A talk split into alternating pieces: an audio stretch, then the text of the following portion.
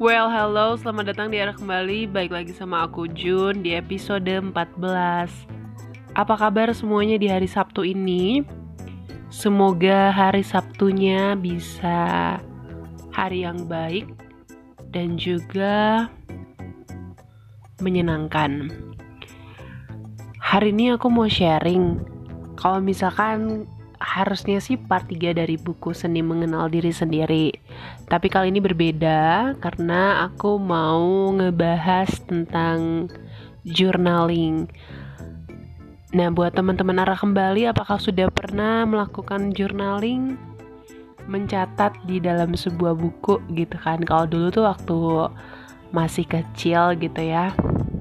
Kita sering dengar namanya diary.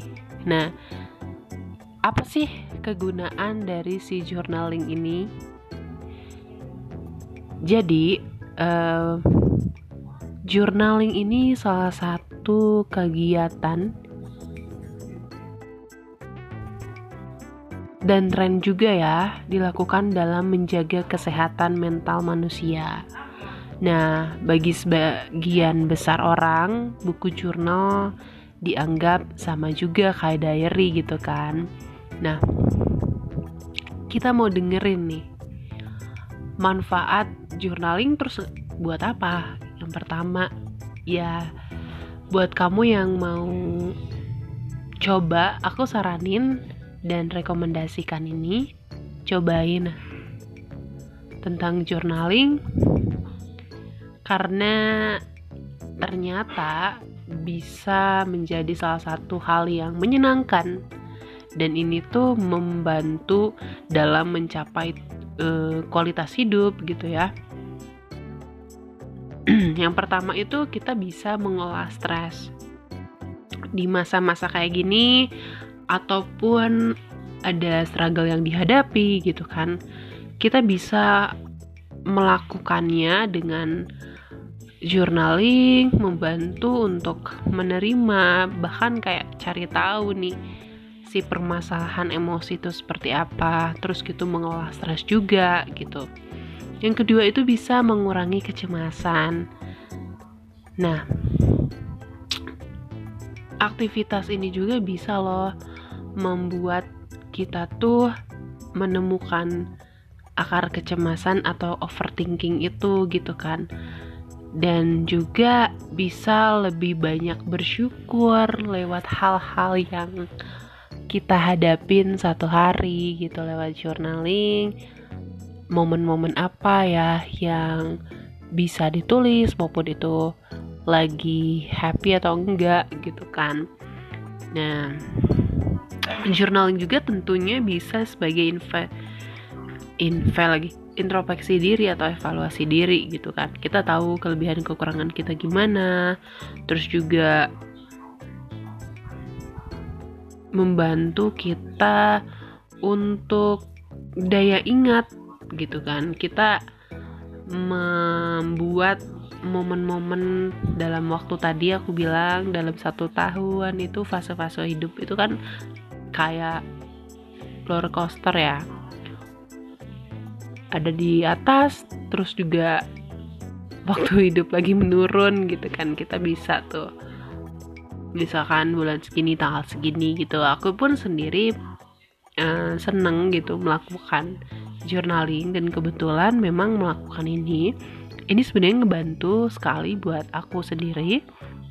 Karena lewat journaling ini ternyata memberikan warna gitu ya dalam dalam apa ya meningkatkan keterampilan komunikasi sih buat diri sendiri gitu kayak uh, dalam mood juga bisa naik gitu buat journaling ngebantu aku banget sih untuk uh, lebih mengenal diri ini gitu. Nah, alasan apa sih yang bisa kita lakuin dan kenapa harus journaling gitu? Nah alasannya biar kita bisa ingat momen apa misalnya satu tahun itu yang kita hadapin gitu. Apakah jurnal itu mau rasa syukur atau harian sederhana gitu kan? Apa pun itu dan aku sangat merekomendasikan ini. Dan juga disimpan untuk diri sendiri. Nanti kalau misalkan ya simpelnya gini teman-teman kembali kalau misalkan nih hari ini tuh uh, kita lagi ngalamin sedih gitu ya. Terus misalkan ada uh, suatu masalah gitu kita tulis. Di waktu nanti kita luapin seminggu kemudian atau dua bulan kemudian kita baca lagi rasanya kayak oh waktu itu aku pernah ngalamin emosi ini ngebantu ternyata masalah itu sudah lewat dan terselesaikan dan aku sudah memulai dan bangkit kembali gitu dengan membaca kejadian yang pernah dihadapin gitu. Hmm, jurnal itu sebagai cara yang tepat ya untuk mengenal diri sendiri, mengungkapkan ketakutan, pikiran, ataupun perasaan yang terdalam gitu. Ini tuh bisa dilakuin sambil puterin musik favorit kalian, terus juga sambil um, santai gitu ya, menyenangkan sekali. Nah, mungkin siapa di sini yang teman-teman yang pernah buat journaling? Ayo, uh,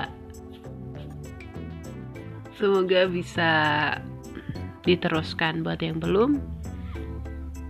Semoga boleh mencoba gitu. Mungkin segitu dulu aja yang aku mau sharing kali ini. Terima kasih teman-teman yang sudah mendengarkan beberapa episode ke belakang gitu. Uh, semoga dari episode yang dihadirkan bisa bermanfaat dan boleh ditangkap poinnya apa. Mohon maaf juga kalau misalkan mungkin dari segi bahasa masih berbelit-belit tapi aku usahakan untuk bisa dengan bahasa yang sederhana dan mudah juga untuk dicerna ya. Semoga hari Sabtu ini menjadi hari yang baik, have amazing day dan ya semoga teman-teman juga boleh tetap sehat dan juga have a joy. Terima kasih dan bye.